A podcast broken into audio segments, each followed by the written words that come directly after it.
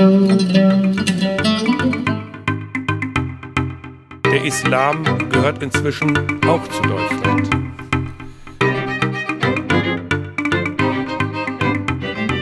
Muslimische Spuren in deutscher Heimat. Das ist der erste Podcast für deutsche Geschichte und Gegenwart mit muslimischer Perspektive. Jede unserer Geschichten über Menschen, Orte und Ereignisse führt zu einem neuen Blick und ermöglicht so eine gemeinsame Erinnerungskultur. Begleitet uns auf unserer Spurensuche. Eure Spurensucher sind heute Taner Yüksel und Michael Pfaff. Das Projekt Muslimische Spuren in deutscher Heimat wird gefördert vom Bundesministerium des Innern und für Heimat. Wir möchten heute in Muslimische Spuren in deutscher Heimat über Johann Wolfgang von Goethe sprechen. Ja, das Kernthema dabei ist die Frage, wie sich Goethe mit Islam und mit Religion beschäftigt hat. Ja, und diese Frage nach Religion ist ja auch versteckt in der Bezeichnung Gretchenfrage. Ne? Wenn man auf Deutsch nach der wichtigsten Frage sucht oder nach dem Kern eines Problems, sagt man ja sprichwörtlich, das ist die Gretchenfrage oder die Gretchenfrage in einem Problem. Diese sprichwörtliche Redewendung Gretchenfrage kommt eben aus einem Werk von Goethe, aus einem seiner Hauptwerke, dem Faust. Und da fragt eben das junge Gretchen den Faust, nun sag, wie hältst du es mit der Religion? Ja, also die Frage nach der Religiosität ist eine der wichtigsten Fragen, sprichwörtlich. Ich denke, wir können uns mal kurz die Zeit nehmen und uns anhören, was der Faust da in diesem Werk antwortet auf die Frage. Er antwortet nämlich, der Allumfasser, der Allerhalter, fasst und erhält er nicht dich, mich, sich selbst? Erfüll davon dein Herz, so groß es ist, und wenn du dann in dem Gefühle selig bist, nenn es dann, wie du willst. Nenn's Glück, Herz, Liebe, Gott. Ich habe keinen Namen dafür. Gefühl ist alles, Name ist Schall und Rauch, umnebelnd Himmelsglut. Wenn ich diese Antwort höre, fallen mir ganz viele Dinge ein, die mehr mit dem Islam zu tun haben als mit dem Christentum. Und die Reaktion von Gretchen ist dann auch, es klingt ganz gut, aber es klingt nicht nach Christentum. Also sie sagt, du hast kein Christentum. Also wenn ich höre umnebelnd Himmelsglut, denke ich an eine Geschichte von Rabia von Basra, die Himmel und Hölle vernichten will, um die Nebel, die den Anblick auf Gott verstellen, niederzureißen. Wenn ich höre Allumfasser, Al-Abama, denke ich an die 99 Namen Gottes. Es scheint viel mit Islam da durchzuklingen in dieser Antwort. Und es ist eben kein typisch christliches Glaubensbekenntnis, was der Faust da ablegt, und da stellt sich schon die Frage, wie kommt das, ne? dass das so islamisch klingt? Hat da Goethe sich vielleicht mehr mit dem Islam auseinandergesetzt, als wir vermuten? Ne? Gerade der Faust gilt ja so als typisch deutsches Werk, was sich sehr mit dem Charakter des Deutschen auseinandersetzt. Und da sowas zu entdecken, finde ich schon spannend. Und diese Frage haben sich auch viele vor uns schon gestellt. Die ersten, die damit anfangen, sich mit Goethe und Islam so intensiv zu beschäftigen, das sind die Muslime in den 20er Jahren in Berlin. Da gibt es so eine Schicht von, äh, ich würde es mal nennen, islamisches Bildungsbürgertum. Ne, eine äh, sehr gebildete Gemeinschaft von Deutschen, aber auch Migranten, die in Berlin leben. Äh, auch die Migranten sind meistens Akademiker und, und gebildet und haben beispielsweise das Medium, äh, die muslimische Revue, also die Zeitung der äh, Ahmadi-Gemeinde in Berlin. Und da liest man dann sehr viele Artikel von unterschiedlichen Autoren. Das ist also entweder der Chefredakteur Hamid Markus, aber auch Omar Ehrenfels oder äh, auch Autoren orientalischer Herkunft setzen sich da mit Goethe intensiv auseinander und kommen sogar zum Schluss, eigentlich muss das ein Muslim gewesen sein, der Goethe. Ja, das ist erstmal ein sehr ungewöhnlicher Gedanke natürlich. Das ist äh, erstaunlich äh, erstmal. Ja, also 100 Jahre nach Goethe äh, gibt es dann diese Beschäftigung. Ich finde es aber bemerkenswert, dass überhaupt äh, sich das Thema Gretchenfrage, das sich ja äh, als Frage aller Fragen durchgesetzt hat und heute immer noch bekannt ist, ne? also in der deutschen Sprache, wenn man von der äh, Griechenfrage spricht, dass es da tatsächlich um Religion auch geht. Ne? Dass das immer noch die Frage aller Fragen ist.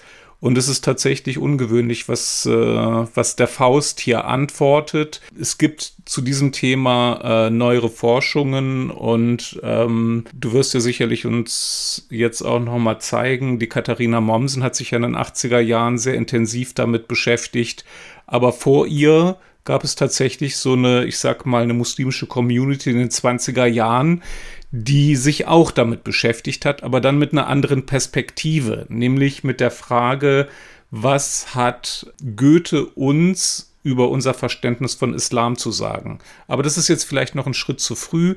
Vielleicht können wir oder kannst du noch mal über Katharina Mommsen und äh, über diese Geschichte erzählen. Ja, aber wenn du Gretchenfrage sagst, vielleicht noch um, um, den Faust abzuschließen. Also Goethe beantwortet ja im Faust diese Gretchenfrage. Man muss aber zwei Teile, also durchhalten, bis man am Ende vom Faust 2 dann die Antwort bekommt. Und auch da habe ich Anklänge an eine eher muslimische Auffassung. Also da heißt es zum Beispiel, wer ewig strebend sich bemüht, den können wir erlösen. Also der Faust kommt zum Schluss in den Himmel, die, die Engel retten ihn und er kommt in den Himmel. Und dazu heißt es, das ewig Weibliche zieht uns hinan. Mhm. Also das, die Liebe eigentlich als äh, das leitende Gefühl, die Barmherzigkeit Gottes, die Liebe, das ist das, was uns erlöst und was uns erwartet. Auch das sind Anklänge, die ich im Sufismus finde und das ist das, was eben die Muslime in den 20er Jahren angesprochen hat. Vor allem eben unter dem Aspekt, ist der Goethe für uns ein Vorbild. Ja. Wir sind Muslime in Deutschland und ist der größte Dichter oder einer der größten Dichter in Deutschland für uns Muslime ein Vorbild. Das ist da die Kernfrage der Auseinandersetzung.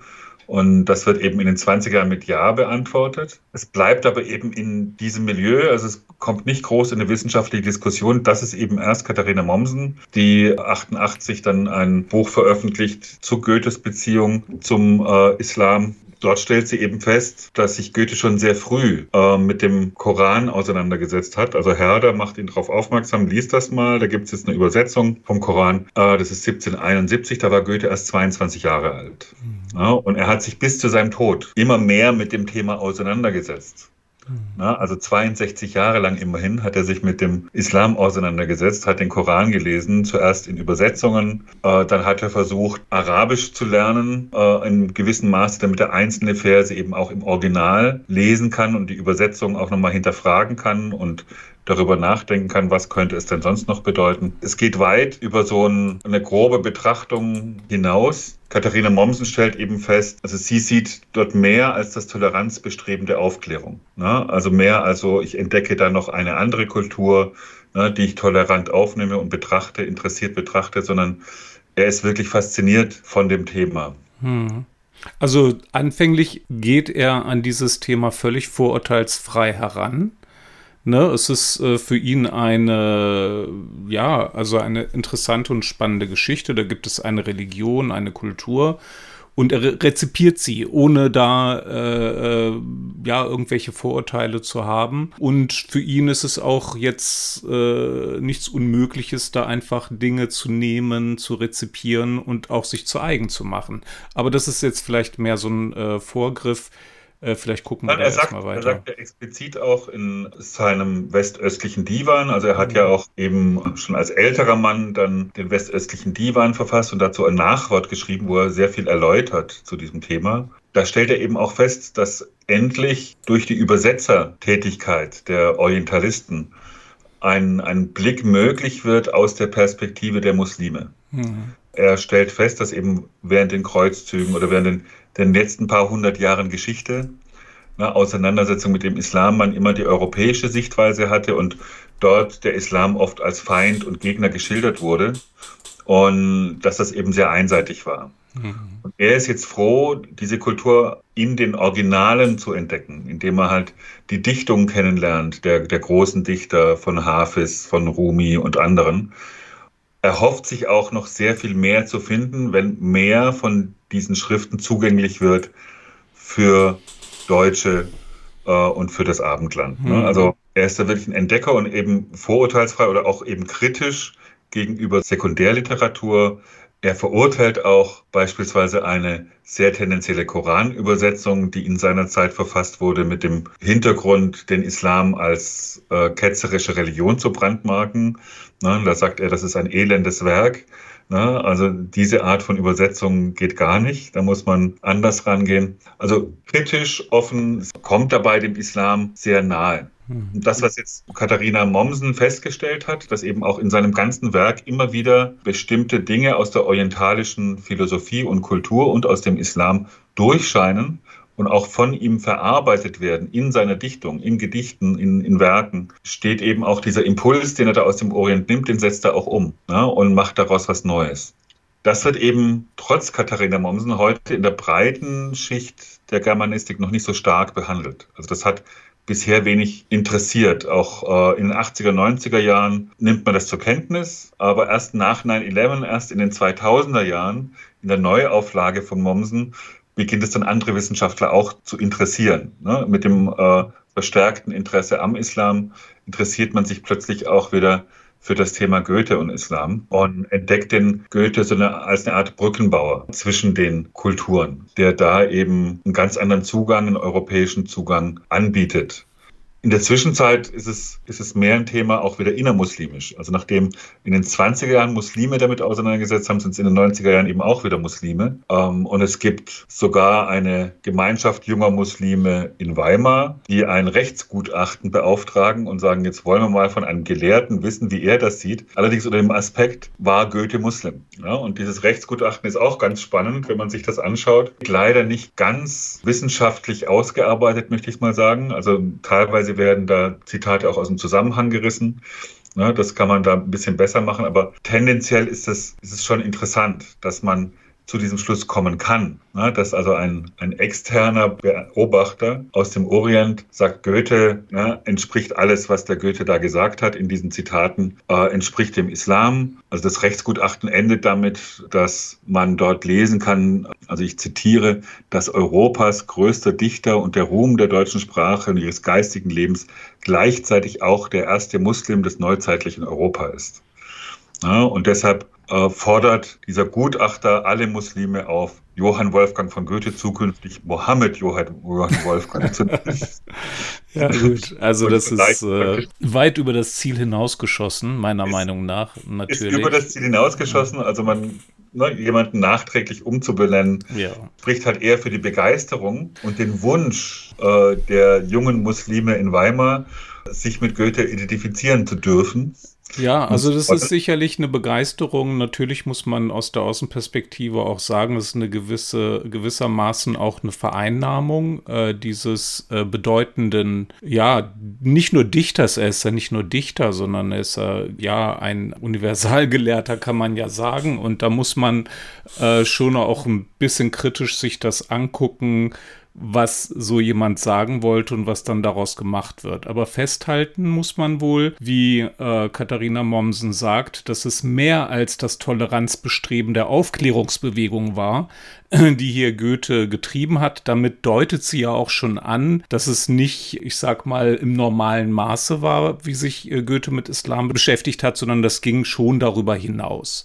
Und auch diese zeitliche Dimension, die du auch schon gesagt hast, mit 22 bekommt er von Herder äh, diesen Hinweis, liest das doch mal, äh, liest doch mal diese neue Koranübersetzung 1771 und der westöstliche Divan erscheint zum ersten Mal 1819. Das bedeutet, dass wir ja hier eine Zeit von fast 50 Jahren haben, in der diese Beschäftigung mit dem Islam andauert, sicherlich mit Unterbrechungen, aber auch der Divan wird schon so seine Zeit äh, gekostet haben, bis er den überhaupt vorbereitet hat. Meines Wissens eigentlich der ja, eigentlich der umfangreichste Gedichtsband Goethes, wenn ich mich nicht äh, irre. Und der beschäftigt sich eben mit dem äh, persischen Dichter Hafiz und seiner äh, mystischen äh, Dichtung oder, oder sufischen äh, Dichtung, die dort enthalten ist. Ja, es ist praktisch die Antwort auf Hafiz. Also er entdeckt halt Hafiz, nachdem Hafiz übersetzt worden war, drei, vier Jahre vorher. Ja und er diesen Dichter entdeckt hat.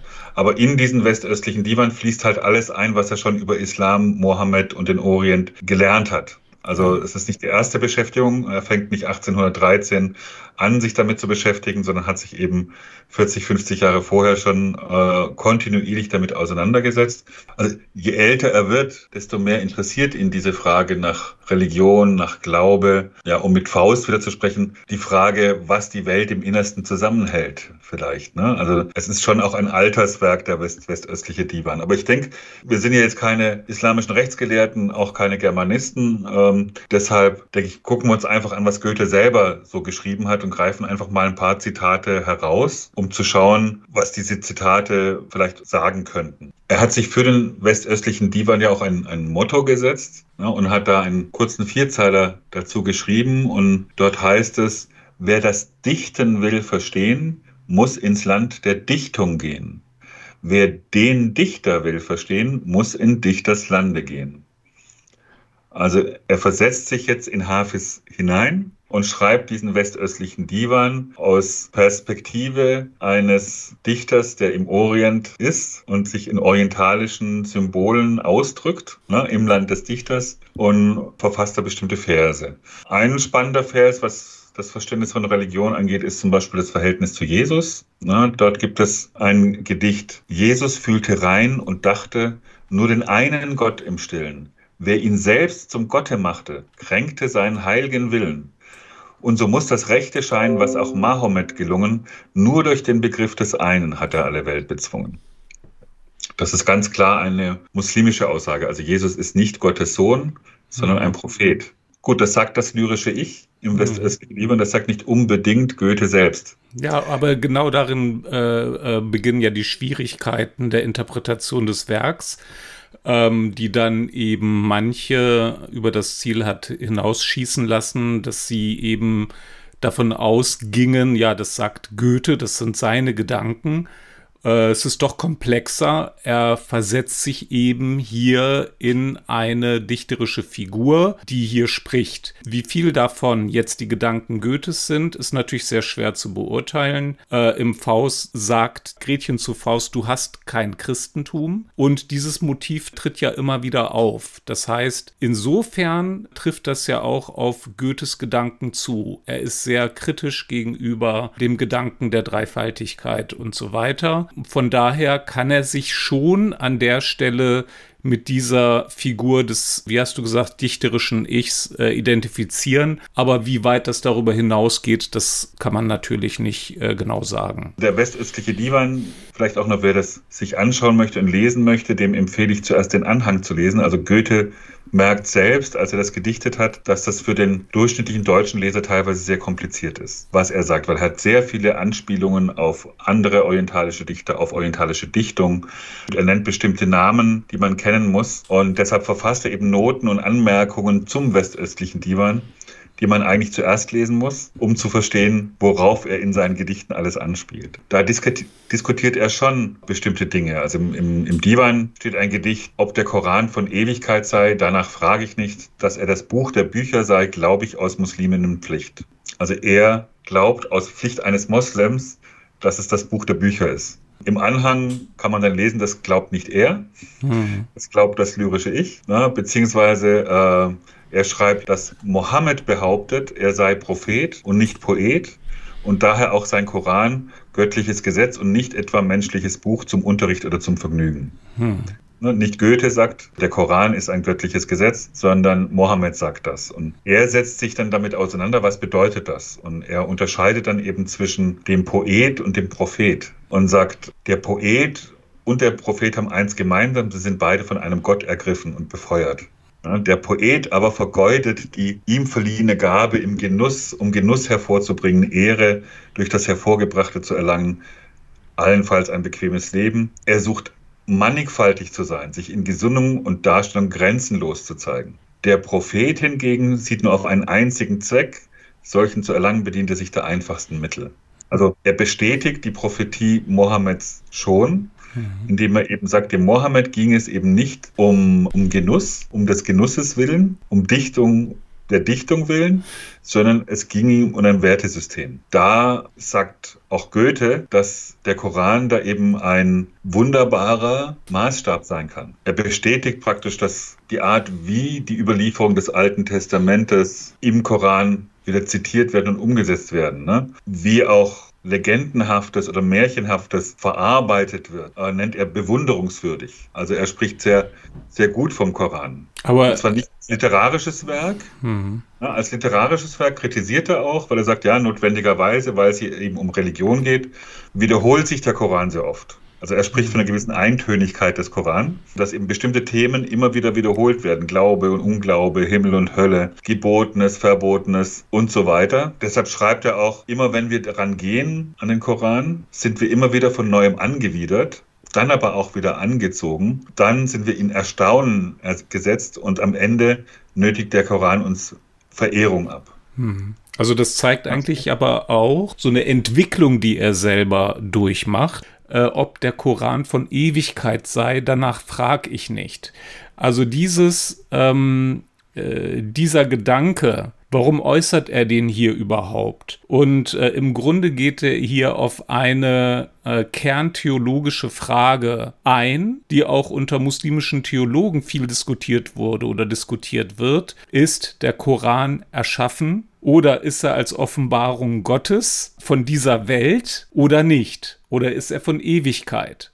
So, das bedeutet, äh, Goethe hat sich schon tiefergreifend mit theologischen Fragen des Islams auseinandergesetzt. Was er hier sehr bescheiden macht, ist, er sagt, ob er von Ewigkeit sei oder nicht, danach frage ich nicht. Ne, also das heißt, ich gehe gar nicht in diese Diskussion rein, Leute, ich kann da nix, natürlich auch nichts dazu sagen und antwortet eben mit, dass er das Buch der Bücher sei und das ist das, was ihn interessiert in dem Moment als äh, dichterisches Ich, glaube ich, aus Musliminnen Pflicht. So, und das, das finde ich auch interessant, dass er schon sehr tief in die Materie eingestiegen ist an der Stelle. Er ist fasziniert vom Koran, von der Komplexität auch, aber theologische Fragen oder die, die theologische Orthodoxie, die strenge Lehre interessiert ihn nicht. Hm. Ja, also es kommt für ihn gar nicht drauf an. Ne? Also er, er weiß, ne, dass der Koran, also das zitiert er auch, also ne, von echten Verehrern für unerschaffen und mit Gott gleich erklärt wurde. Ne? Mhm. Das kennt ihr. Mhm. Aber er schreibt ja im Gedicht, ne, dass ihn das praktisch nicht interessiert. Es geht ihm um den, um den Kern, um die Essenz des Islam. Äh, und so sagt er auch zu dem Hafiz im Dialog, ne, also in diesem virtuellen Dialog, den, den er da im westöstlichen Divan mit Hafiz führt, du bist mystisch rein weil sie dich nicht verstehen, der du ohne fromm zu sein selig bist. Das wollen sie dir nicht zugestehen. Also er weiß auch, dass der Hafiz von theologischer Seite oder von der Orthodoxie teilweise sehr kritisch gesehen wurde. Mhm. Ja, als fast schon Heretiker. Dessen ist er sich bewusst, sagt aber, in die, die, mystische, die mystischen Gedanken von Hafiz, die sind selig, heilig, mhm. ja, äh, die sind gut. Und da kann er sich voll mit Hafes identifizieren. Mhm. Goethe ist nicht unkritisch. Er sagt in, der, in seinem Anhang auch viele kritische Dinge über orientalische Despotie und Unterwürfigkeit, die er kritisiert. Er lehnt das Verbot von Alkohol ab. Ne? Mhm. Äh, Im westlichen Divan geht es auch sehr viel um Trunkenheit und Liebe. Ne? Also es ist jetzt ja kein Buch, was sich theologisch nur mit theologischen Fragen auseinandersetzt oder mit dem Verhältnis zu Gott, sondern es geht um den Dialog mit dem orientalischen Dichter und allem, was dieser Dichter geschrieben hat.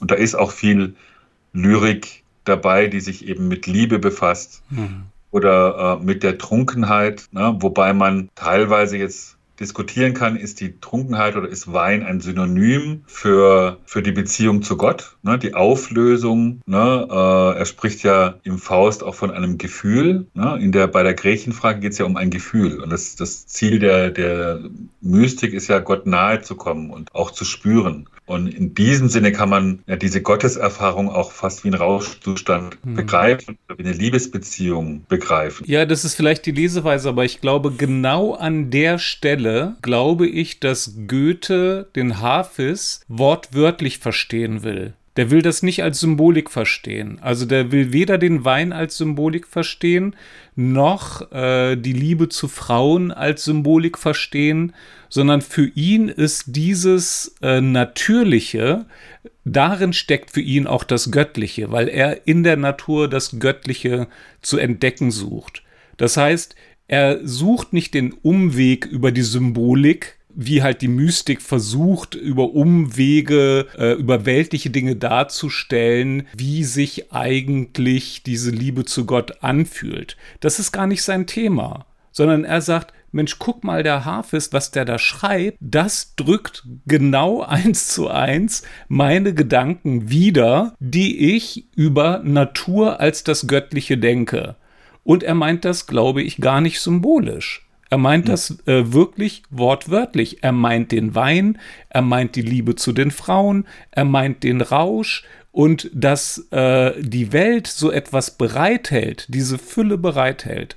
Das ist für Goethe göttlich, das ist gut äh, und für ihn ist Gott nichts, was außerhalb dieser Welt zu suchen und zu finden ist, nicht in etwas Jenseitigem, sondern er sieht es ganz äh, in dieser Welt verankert.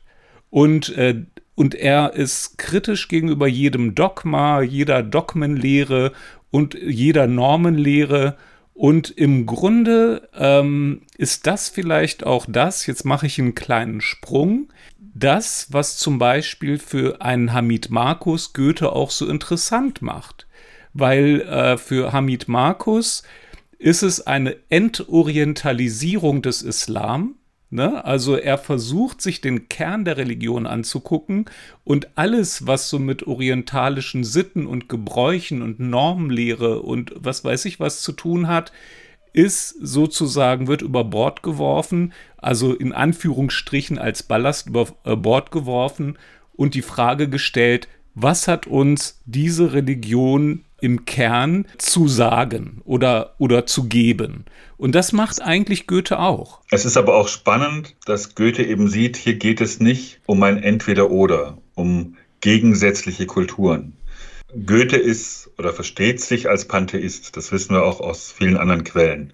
Ne, er holt sich Inspiration von Spinoza, ne, also von abendländischen Gelehrten seiner Zeit, ne, die auch dem Pantheismus anhängen und entdeckt dann, dass es eben Pantheismus auch im Islam gibt. Also es gibt eben bei den Sufis und bei bestimmten Gelehrten auch pantheistische Vorstellungen, wie im Abendland und wie im alten Griechenland schon. Ne? Also da gibt es ein sowohl als auch, ne? eine, äh, äh also Gedanken, die, äh, mit denen sich Menschen im Orient und Menschen im Okzident auseinandersetzen und die sich gegenseitig was zu sagen haben. Ne? Und das nimmt er positiv auf und sagt, das ist ja spannend. Hm. Die haben sich mit denselben Themen wie Spinoza haben die sich 200 Jahre vorher auch schon beschäftigt. Und es ist doch spannend zu lesen, was die da sagen. Das sind Dinge, die ihn faszinieren und die vielleicht auch zeigen, äh, wie stark eben diese Kulturen miteinander im Austausch gestanden sind, immer schon. Und dass sie sich mit ganz ähnlichen Fragen befasst haben und auseinandergesetzt haben, dass da eben ein Dialog fruchtbar sein kann. Ne? Das ist, glaube ich, das, äh, was Goethe uns heute noch sagen kann. Ne? Dass eben diese gegenseitige Offenheit uns weiterbringen kann. Und mhm. es gibt mit Sicherheit eine Entwicklung bei Goethe auch. Ne? Je älter er wird, desto mehr öffnet er sich auch den monotheistischen Gedanken. Ne? Also ne, Pantheismus, die Göttlichkeit in der Natur entdecken, ist ein Motiv, das sicher auch in der Romantik getragen hat und in anderen Dingen, die die aber teilweise auch eben von der Religion oder von so etwas wie Kirche in Europa auch wegge weggebracht hat. Ne? Also es war oft auch kirchenkritisch der Ansatz und auch, auch Goethe war kirchenkritisch und lehnt aber auch im Orient diese Orthodoxie ab, wie er auch Hafis ne? ein bisschen gegen die Orthodoxie angeschrieben hat. Na, auch da sind sie Geschwister im Geiste. Aber man findet schon auch Dinge, die vielleicht noch konkreter auf den Islam hindeuten. Wenn man dann in sein Gesamtwerk guckt, in, also es gibt ja mehrere Ausgaben von Goethes Gesamtwerk. Eine der ersten war diese sogenannte Weimarer Ausgabe mit 133 Bänden, wo eben auch seine Briefe und alles, was Goethe jemals geschrieben hat, zusammengefasst wurde. Und da finden wir dann in den Briefwechseln teilweise auch Dinge, äh, Zitate, die noch einen Schritt weitergehen. Also ein Zitat zum Beispiel äh, über den Koran ist, in keiner Sprache ist vielleicht Geist, Wort und Schrift so uranfänglich zusammengekörpert. Na, also der Ko Koran ist ein wertvolles Buch für ihn. Er zitiert auch an Abenden, na, an, in Gesellschaften, liest er aus dem Koran vor ne, um mit Menschen darüber zu diskutieren in Weimar ne, bei Abendveranstaltungen. Ne. Er sagt in einem Gespräch mit Eckermann, das war jetzt dieses Gespräch 1827, also ne, zehn Jahre nach dem Divan, da sagt er dem Eckermann, Sie sehen, dass dieser Lehre nichts fehlt und dass wir mit allen unseren Systemen nicht weiter sind und dass überhaupt niemand weiter gelangen kann. Jenes philosophische System der Mohammedaner ist ein artiger Maßstab, an dem man sich und andere anlegen kann, um zu erfahren, auf welcher Stufe geistiger Tugend man denn eigentlich steht. Na, also das philosophische System der Mohammedaner ist ein guter Maßstab, an dem man sich messen kann. Wir sind in unseren europäischen Systemen nicht weiter. Ne? Das schreibt mhm. er. Mhm. Er hat sich auch mit der Religionsausübung auseinandergesetzt. Er hat ja nicht unter Muslimen gelebt, in keiner muslimischen Gemeinschaft, aber als ähm, ja, während der Kriege mit Napoleon dann mal ein Regiment aus dem Heer des Zaren nach Weimar kam, das war 1814, kamen Baschkiren nach Weimar und haben dort in der Aula des protestantischen Gymnasiums ein Freitagsgebet abgehalten. Und er geht dahin und hört dazu. Ne? Also er schreibt auch in einem Briefwechsel, wir haben der baschkirischen Andacht beigewohnt, ihren Mullah geschaut und ihren Prinzen im Theater bewillkommt. Na, er berichtet, wie er dann auch Geschenke bekommen hat, die er sehr in Ehren hält von diesem Tag. Und er scheint nicht der Einzige gewesen zu sein, der da beigewohnt hat. Denn in Folge von diesem Freitagsgebet schreibt er an seinen Sohn August, dass mehrere unserer religiösen Damen haben sich die Übersetzung des Koran von der Bibliothek erbeten. Also da waren wohl auch religiöse Damen anwesend bei diesem Freitagsgebet, die anschließend gesagt haben, das ist ja eindrucksvoll gewesen, dieses Freitagsgebet. Und wir haben jetzt viel Arabisch gehört. Wir wollen jetzt aber verstehen, was die gesagt haben. Wo kriegen wir denn da eine Übersetzung her vom Koran? Also das scheint eine sehr interessante Veranstaltung gewesen zu sein, dieses Freitagsgebet. Eins der Zitate, die man immer wieder hört, wenn es um die Beziehung von Goethe zum Islam geht, ist ja dann sogar äh, kurz nach diesem Freitagsgebet, wo er war, 1816, äh, wo er schreibt, der Dichter lehnt den Verdacht nicht ab, dass er selbst ein Muselmann sei. Da muss man jetzt auch wieder ein bisschen aufpassen. Also er sagt der Dichter, hm. Also der Dichter ja. na, äh, lehnt nicht ab, dass er Muselmann sei. Nicht unbedingt ich, Goethe, lehne nicht ab, äh, zu sagen, ich sei Muslim, sondern der Dichter, mhm. was für Goethe schon einen feinen Unterschied macht, ob ja. er jetzt der Dichter oder der Wissenschaftler oder der Jurist ist. Aber es zeigt auch seine Offenheit. Äh, es, es zeigt ja auch die Offenheit dieser Gesellschaft. Also ein Schuldirektor lässt zu, dass dort ein Freitagsgebet stattfindet. Die religiösen Damen äh, gehen dahin, äh, sehen sich das an, holen sich den Koran aus der Bibliothek. Also das ist soziologisch für jene Zeit auch total interessant, wie offen man eigentlich mit diesen Fragen umgeht, also auch im Geiste der Aufklärung letztendlich. Ne? Also es ist nicht nur Goethe, der da so offen ist, da gibt es um ihn herum auch so ein Personenkreis, der ganz offen mit diesen Fragen umgeht. Zu dem, was Und du diese Offenheit ist eben auch das Thema. Ne? Er öffnet da ein Tor, er stößt ein Tor auf, man entdeckt eine neue Welt durch die Übersetzungen, indem man jetzt endlich den Koran und die orientalische Dichtung im Original lesen kann und entdecken kann. Er sieht da eine Essenz, also in einem späteren Briefwechsel schreibt er auch, es ist ein Islam, zu dem wir uns früher oder später alle bekennen müssen. Wobei man da auch wieder genau zuhören muss. Ne? Also er sagt nicht, es ist der Islam, zu dem wir übertreten müssen, sondern es ist ein Islam. Und darauf bezieht sich ja wieder ein Gedicht aus dem westöstlichen Divan, wo es heißt, närrisch, dass jeder in seinem Falle seine besondere Meinung preist. Wenn Islam Gott ergeben heißt, in Islam leben und sterben wir alle. Also er hat da eine bestimmte Definition von Islam und sagt, das also ist Gottergebenheit als solche. Gottergebenheit als solche. Ne? Da gibt es auch eine parallele Geschichte im Koran, die Goethe als eifriger Student des Koran ja sicher auch kannte.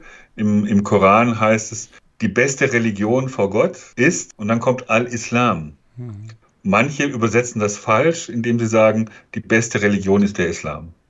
Ne, das ist eine sehr, sehr einfache Übersetzung, aber vom Sinngemäßen her eben falsch, weil wenn man Islam übersetzt, heißt das die Hingebung an Gott. Ne? Also heißt der Koranfest, die beste Religion vor Gott ist die Hingebung an ihn. Insofern kann eben auch ein Mensch, der den Islam nicht äh, kennengelernt hat, mhm. ne, äh, kann das Heil erlangen heißt es ja auch in einem, äh, in einem anderen Koranvers. Also wenn ich mich Gott, Gott hingebe, ne, mich äh, Gottes Führung überlasse, ja, dann ähm, ist das Islam.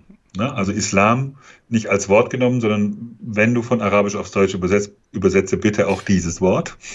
Na, und das tut Goethe. Mhm. Na, Islam heißt Gott ergeben und deshalb im Islam leben und sterben wir alle. Ja, und äh, das ist tatsächlich, und davon bin ich auch überzeugt, dass er das natürlich aus dem äh, Koran hat, zumal also das Zitat ja eigentlich heißt, die Religion bei Gott ist ja. der Islam. Ne? Also mhm. da ist auch keine äh, die eigentliche oder die wahre oder die beste oder sonst irgendetwas, da ist gar kein Attribut dabei, sondern die Religion bei Gott ist der Islam und dann halt übersetzt als Hingabe zu Gott und nicht als Religionsbezeichnung, wie man Christentum, Judentum oder Islam oder Hinduismus sagt, ähm, sondern als äh, Haltung äh, letztendlich. Und das greift Goethe hier tatsächlich auf und sagt, ja, wenn das so ist, im Islam leben und sterben wir alle. Das zeigt aber auch so seine äh, tatsächliche Religiosität. Also es ist ja nicht so, dass er nicht religiös ist. Er hat eine äh, Religiosität, nur äh, wie halt Faust, ne, eben nicht im Christentum. Damit kann er sich nicht so sehr identifizieren, vor allem nicht mit dem Dogma. Aber er sieht sich schon als religiöser Mensch, sogar als Monotheist. Das ist ja auch ein Kernpunkt, den Hamid Markus in den 20er Jahren, also 100 Jahre später, wieder aufgreift und sagt, ähm, na, der Hamid Markus ist aus einer jüdischen Familie, ist im christlichen Deutschland aufgewachsen und ist Muslim geworden. Und er hat gesagt, es geht ja auch nicht darum, zu welchem Verein ich jetzt gehöre. Es geht um die Religion an sich. Markus sieht den Islam als reinste Form des Monotheismus und nicht jetzt ein neuer Verein, der da gegründet wird, um ins Himmelreich zu kommen. Da sind Hamid Markus und da sehe ich halt eben auch Goethe. Es geht doch um das große Ganze. Es geht Gott und die Beziehung der Menschen zu Gott, die Verantwortung vor der Schöpfung, die Entdeckung von auch Gottes Schönheit in der Schöpfung. Also solche Themen treiben ihn an und es geht jetzt nicht darum, zu welcher Gruppe man gehört. Ja, und das scheint aber hier genau der Schlüssel eben zu sein, warum warum sie so etwas äh, sagen können. Sie, äh, vorhin habe ich es schon mal gesagt, äh, Islam wird entorientalisiert, auch in gewisser Hinsicht enthistorisiert. Also die, von seiner, seinem Dogma äh, sozusagen befreit, wenn man so sagen darf, und auch von seiner Normlehre. Also alles, was da so drumherum mit dem, äh, ich sag mal, realen äh, Leben so zu tun hat und Lebensweise zu tun hat, das wird ja erstmal ausgeklammert, sondern es werden ne, Kerngedanken und Ideen angeschaut und dadurch gibt es auch nicht so viel kulturelle Reibungspunkte. Ne? Also das alles, was so Kultur ist, wird ausgeklammert und die Essenz sozusagen als Identifikationspunkt genommen äh, was natürlich für unsere heutigen Debatten äh, sehr, sehr schwierig ist, weil wir es ja hauptsächlich eben mit äh, Debatten der äh, Kultur von Zusammenleben und so weiter zu tun haben. Aber das ist äh, sicherlich eine andere Frage, die man an anderer Stelle äh, nochmal diskutieren kann. Und Goethe war mit Sicherheit seiner Zeit voraus. Also eins meiner Lieblingszitate von Goethe, das haben wir, glaube ich, schon mal in der allerersten Folge unseres Podcasts zitiert, lautet ja, wer sich selbst und andere kennt, wird auch hier erkennen, Orient und Okzident sind nicht mehr zu trennen. Und der Satz ist annähernd 200 Jahre alt. Und erst heute kommt eigentlich im wissenschaftlichen Diskurs, in der Orientalistik, die ähm, heute spricht man von multidimensionaler Geschichtsbetrachtung. Ne? Mhm. Also guck dir die Geschichte von beiden Seiten an. Lies nicht nur, was auf Lateinisch früher geschrieben wurde über die Geschichte der Staufer, lies auch das, was in arabischen Quellen steht, lies auch das, was in hebräischen Quellen steht guck dir die Geschichte von allen Seiten an und versuche daraus Erkenntnisse zu ziehen. Ne?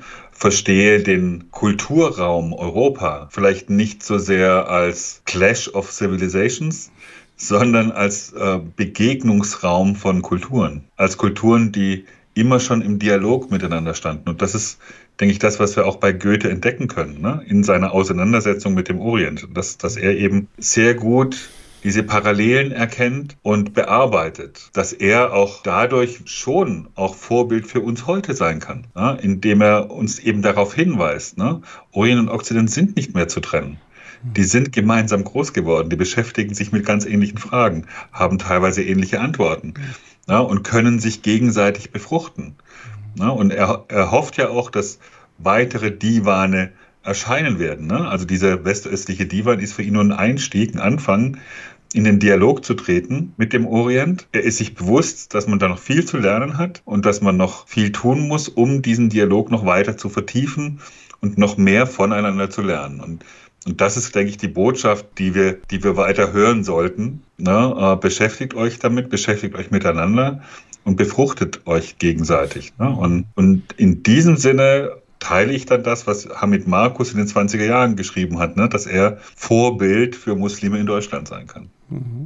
Ja, es ist eine äh, aufklärerische Perspektive eigentlich, wenn man so will. Es ist auch vielleicht etwas, was wir heute auch brauchen, also nicht eine rein islamozentrische Perspektive einzunehmen oder eine rein eurozentrische Perspektive einzunehmen, das nicht als Gegensätze oder so äh, zu sehen, sondern das zu tun, was wir eigentlich in unserem Projekt Muslimische Spuren in deutscher Heimat ja versuchen. Wir versuchen hier zu gucken, gibt es hier nicht eine äh, gemeinsame äh, Geschichte, die wir dann äh, eben verstehen, wenn wir sie aus allen Perspektiven uns auch angucken. Und unser Anliegen heute war ja, einen Dichter, einen Denker, äh, ja, Goethe, uns nochmal anzugucken und äh, zu zeigen, dass auch er sich sehr äh, intensiv mit Islam äh, beschäftigt hat.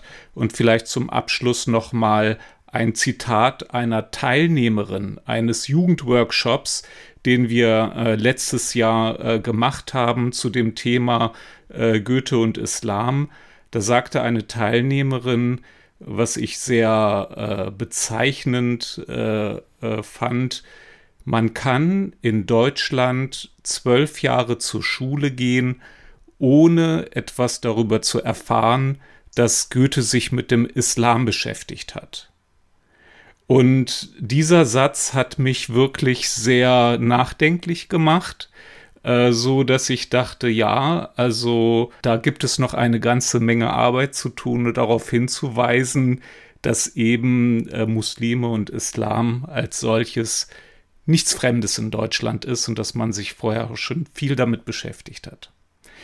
Ich sage schönen Dank äh, und äh, bedanke mich auch bei unseren Zuhörerinnen und Zuhörern und äh, sage wie immer bis bald. Bis bald. Der Islam gehört inzwischen auch zu Deutschland.